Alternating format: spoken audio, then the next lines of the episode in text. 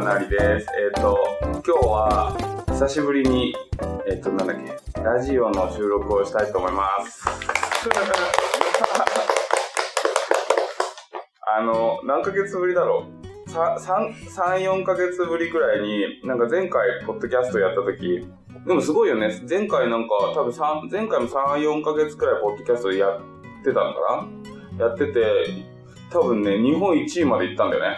再再生回数なのか、再生時間なのか、何なのかわかんないけど、そう、日本1位まで行って、だけど、なんか、めんどくさくなっちゃって、更新するのめんどくさくなっちゃって、終了みたいな、こう、なんだろう、かっこいいよね。いや、急にやってきて、そうそう。そう、急にやってきて日本一位取ってもうすぐいなくなる。あれ、あれみたいだね、あの、羽生さんの伝説、知ってる？羽生さんの伝説。なんか、羽生さん、あの、将棋の羽生さんね、将棋の羽生さんが、なんか、インターネット将棋みたいなやつで、2000年代頭くらいだったっけな。その時期にい、いきなりなんか、無名の、名前なんだっけな名前忘れした。その、インターネット将棋のこう、アカウント名で、謎の名前のやつが急に出てきて、ボコボコボコボコって全員倒してて、バババババババって倒してて、で、いきなり頂点まで行って、いなくなるっていう。で、そいつは誰なんだっていう伝説があって、で、それが誰なんだっていうのを調べてったら、なんかちょうどその対その人が、その謎のアカウントが出てくる日は、羽生さんの対局が一度もなかったっていう。で、いろいろこう、なんか調べていくと、もしかしたらあれは羽生さんだったんじゃないかって言ってるんだけど、まだそれは羽生さんもイエスとは言ってないみたいな。そうそう、みたいな感じ。そういう伝説があるみたいな。おもろいよね。急に出てきて、で、いなくなる。まあ、そんなかっこいいやつじゃないんだけど、なんとなくもうめんどくさいからやめちゃったっていう。そうそうそう。で、えっ、と、今日のお相手は、皆さんこんにちは。なり心理学認定講師のさやです。よろしくお願いしよろしくおま願いします。もうノリだよね。す。ノリ、ノリで。うん、楽しみ。楽しみね。うん。なんか何も考えずに始めるっていう。最初にさっきも話したけど、何の話しようかなとか思ってたら、あの、そのなんでやりたくなくなっちゃったかっていう話が意外と深いなと思って、うんそうそうそう、その話をしたいなと思ったんだけど、なんかね、やりたくなくなっちゃうんだよね。あの、どんな、どんな些細なことでもいいわけ。どんな些細なことでもいいんだけど、なんだろうね、あの、植木に水をあげるとか、もう本当にどんな些細なことでもいいんだけど、やらされた瞬間にやれなくなる。やれって言われた瞬間に絶対できなくなっちゃうよね。なんか自発的にさ、なんかやるのはさ、無限にさ、やっぱり1日24時間生きてたらさ、いろんなこと自発的にさ、やってんのにさ、なんか一つやらされた瞬間にさ、それが今までできてたことなのに、急にできなくなっちゃうよね。うん。なんかそういうのない？なんか。いっぱいある。あれなのかな？なんか相手の意思が入るのが嫌なのかな？ああ、なんでだろうね。自分でやると失敗が存在しないんじゃん？どういうこと？なんか自分でやってる分にはさ、やれなかったっていうのないじゃん。自分で勝手に、例えばゲームしようって思うと、あ、ゲームもそうだよね、ほんと。ゲームしようって思ってゲームやるのはいくらでもやるんだけど、週に1回は絶対ゲームしてくださいって言われたら、嫌だもんね。うんゲームですら嫌だよね。あ、ゲームだとわかんない。あんまりうん、わかる。なんで嫌なんだろうと思って。なんで嫌なんだろうね。楽しい、だから楽しいことですら、やれって言われたら嫌なのね。人の意志が入ってるから。やらなかったら、やらなかったっていう事実が歴史に残るからじゃん。やらなかったっていう、できなかったっていう。だから俺はもう、ポッドキャストを更新できなかったっていう事実が残ったよね。なるほどね。でもなんかさっき聞いてて思ったのは、なりくんいつもなんか人生にはやらなきゃいけないことなんてないってうん。いつも言ってくれるから、なんかそれを実践してるんだなって思った。まあそういう風に好意的に解釈されると嬉しいよね。だってなんかやらなきゃいけないことなんてないって言ってる本人が嫌なことやってたら、やっぱり伝わる。優しいんだろうね、俺がね。どういうこと？でも難しくてさ、なんかさ、俺結構目標立てる派なのよ。ああ、この話も深いね。目標立てる派か、目標立てない派かって結構いるよね。うんうん。あの、ちょうどだからさっき来るとき考えてたわ。あの、ダイヤモンドスクールでもこの前話したんだけど、何かをし、しようとした瞬間に、ちゃんとやろうっていう派と、うま、あ、違う、うまくなろうっていう派と、あの、楽しもうっていう人がいるよね。うんあの、ほんと草野球とかでもそうだし、フットサルとかでもそうだし、ゴルフでもそうだし、それこそゲームでもそうで、スマホのアプリゲームでもそうだし、なんかをした瞬間に極めようってしちゃう人と、楽しめればいいやって思える人っているよね。うん。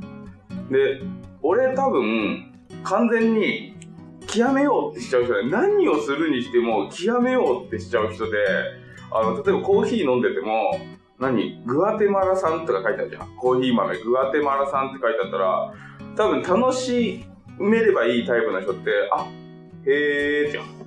グアテマラ産なんだぐらいじゃん、多分。知らないけど。美味しければいいみたいな。でしょ、うん美味しければいいっていう感じは、グアテマラ産なんだだけどさ、やっぱさ、そのさ、極めよう。としちゃう人って、多分、俺、グアテマラ産ってパッてコーヒー見て、缶見てコーヒーに、グアテマラ産って書いてあったら、ということはグアテマラ産以外もあるということだなとか思うわけ。うん。な、な、な、コロンビア産があったりとか、なんかキリマンジェロジャロ？ジェロジャロ？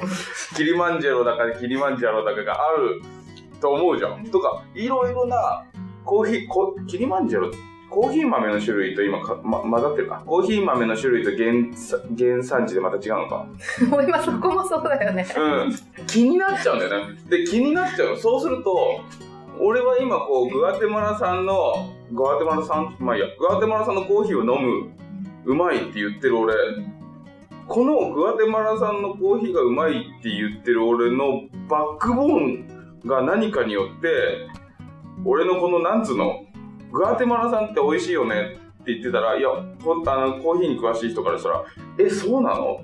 みたいな。いや、あれって苦味を強くして酸味強くしてるから、普通は美味しくないんだよねって。だけど、普通のコーヒー豆を苦くしたり、酸味を強くしたりするっていうのは非常に難しい技術なので、それを頑張ってやってるから、グアテマラ産は美味しくないんだけれども、希少価値が高いから、いいコーヒーなんだよって言われてるんだけど、美味しいっていうのはどういうこと？みたいになってく、わかる？今の話。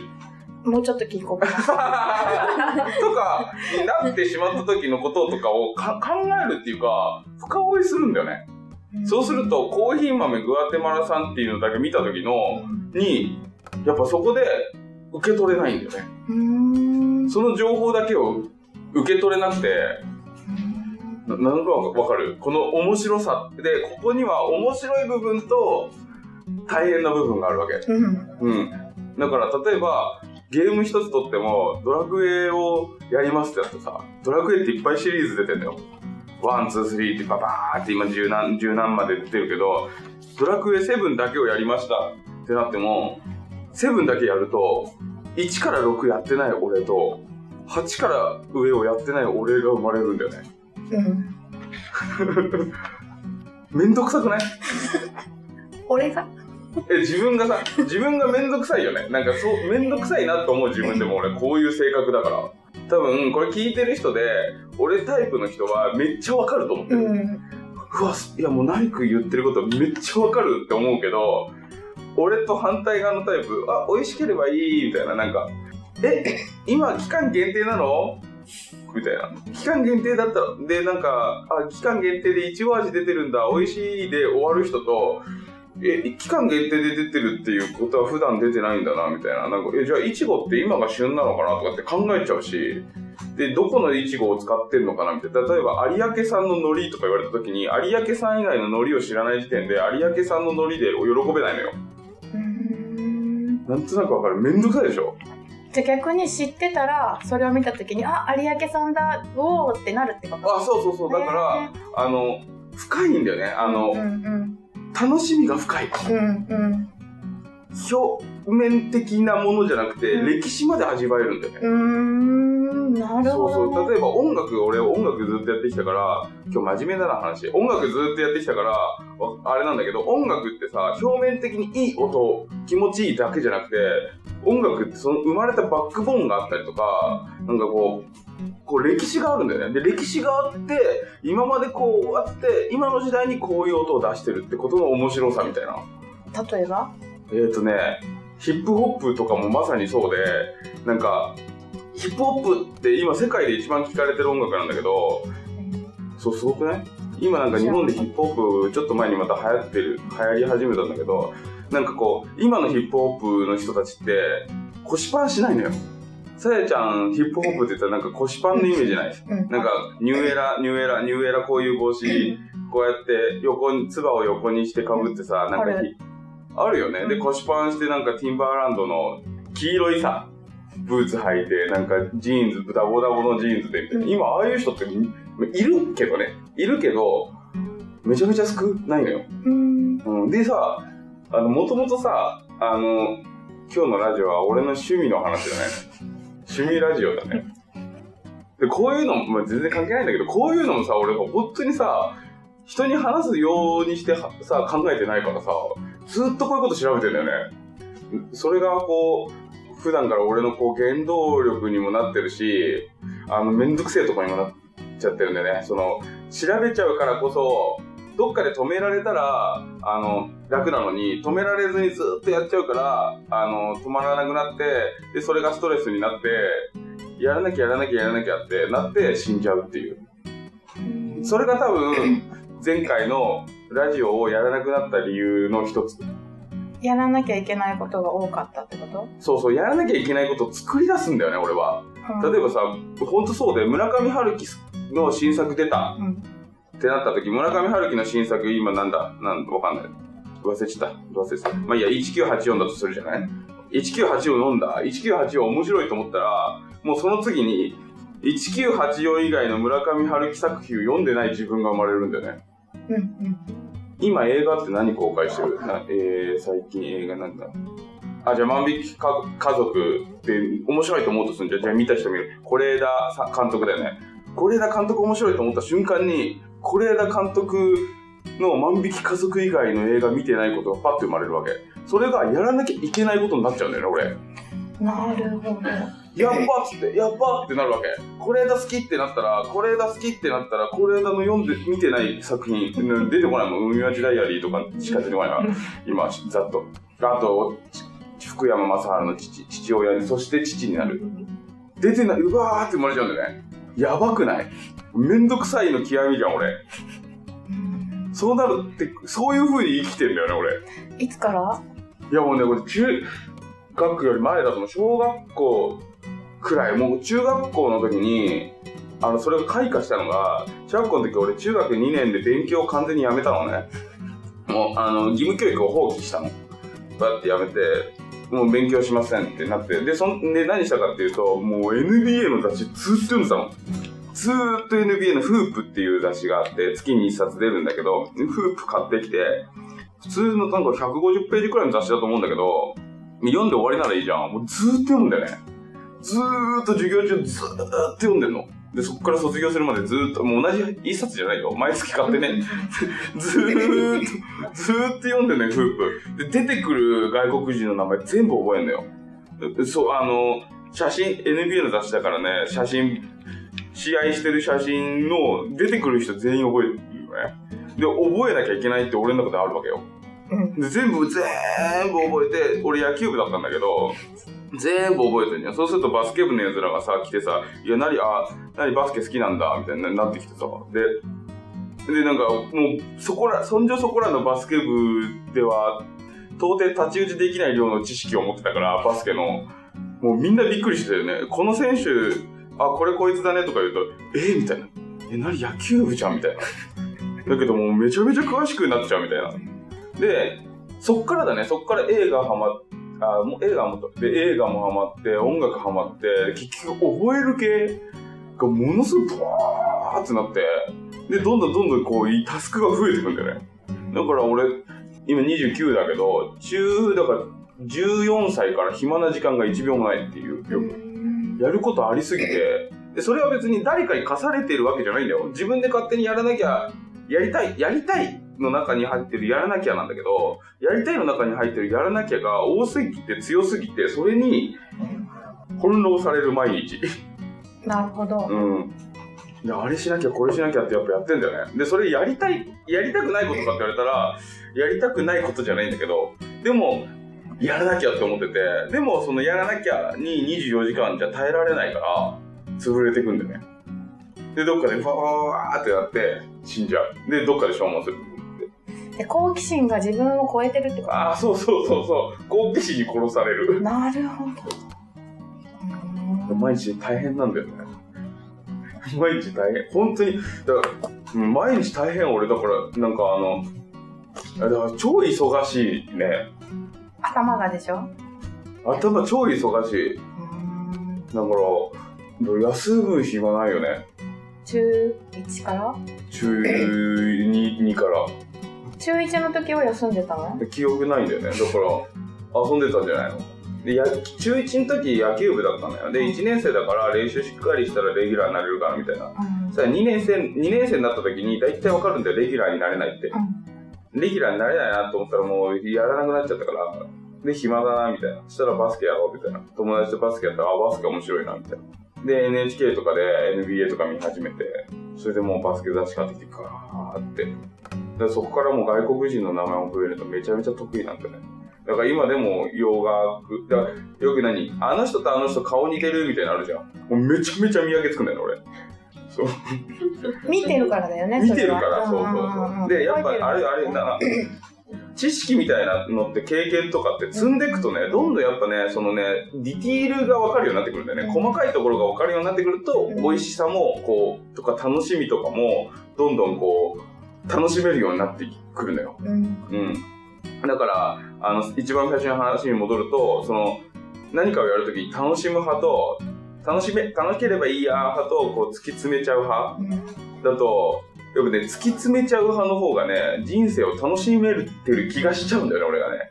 深いからね深いから。うんなんかむ、で向こう、おい、いっぱい楽しめる気がするから、俺的にはこのね、この突き詰める派の人たちの方が人生楽しんでるように見えるんだけど、うんこれが最近、あ、幻想だったんだなっていうのが、内心理学で分かったって感じ。えなんで？そうじゃなくて、単純に俺がそれしか知らなかったんだなと思う。ただ楽しめればいいやっていう人たちのことを正直こっちが強すぎたから、突き詰める派が強すぎたから、ただ楽しめればいいやって人を正直ディスってたんだよね。うーんめちゃめちゃディスってた。だってビートルズ好きとか言ってるのに4人の名前言えない人とかに出会うわけ。えで衝撃だよね。え？ポール・マッカートニーとジョン・レノンの名前しか知らないのにビートルズ好きって言ってる人たちがいて、やっぱ突き詰める派の人からすると、やっぱ、え、すげえなって。なんかミスター・チルドレン好きって言ってて桜井さんしか知らないみたいな感じ。なんとなくわかる？わかるけどでどう思うの？そうやって言われたらえ、ななんていうのかな、えー、んーと、じゃあ、エビフライ定食頼んで、エビフライたの食べずに、いや、美味しかったって言ってる感じに見えちゃうね。エビフライ食べてねえとか思うじゃん。エビフライ食べてないのに、エビフライ定食美味しいって言ってんじゃんって思っちゃうんだよね。えでもミスチルは音楽が楽しいってことなんじゃないの？あ、そうそう、それでいいんだよね。それでいいんだと思うんだよ。だから、俺はだからそれはすごいこう、めちゃめちゃいこう、突き詰める派から、譲歩してきたんだよね。あ、そっか、エビフライ定食頼める私、楽しいで終わってるね。エビフライ定食見て、うわ、みんなとエビフライ定食食べれてる楽しいエビフライはいらないけど、みたいなことなんだよ。違う。だって音楽が好きなんだから。桜井さん以外の名前を知らなくても音楽が楽しいんだから、だから今のそう、エエビフライは食べたことになってる。ビフライは食べてる。だから、そうそうそう、エビフライは食べてるだろうね。でも、で、でこっちからすると、エビフライは食べてないんだよね。だからじゃあ、例えば、じゃあ、わかんない。俺ミスチル詳しくないから、じゃあ、10枚アルバムを出してるとじゃあ、ミスチルが。10枚アルバムを出してて、あれ、3枚目だけ聞いて、いや、ミスチル超最高って言ってると、ぬに似てる。みたいな感じ。残りの9枚聞いてないし、あアルバムってさ、あの、アーティストって基本的にファーストアルバム、セカンドアルバム、サードアルバムでさ、こう、毛色が変わってくるわけ。でも、そうそう、ファースト、いろいろあるよ、音楽、音楽の話をすると止まらなくなるね。うんうん。じゃあ、じゃあこのままフェードアウトする感じで。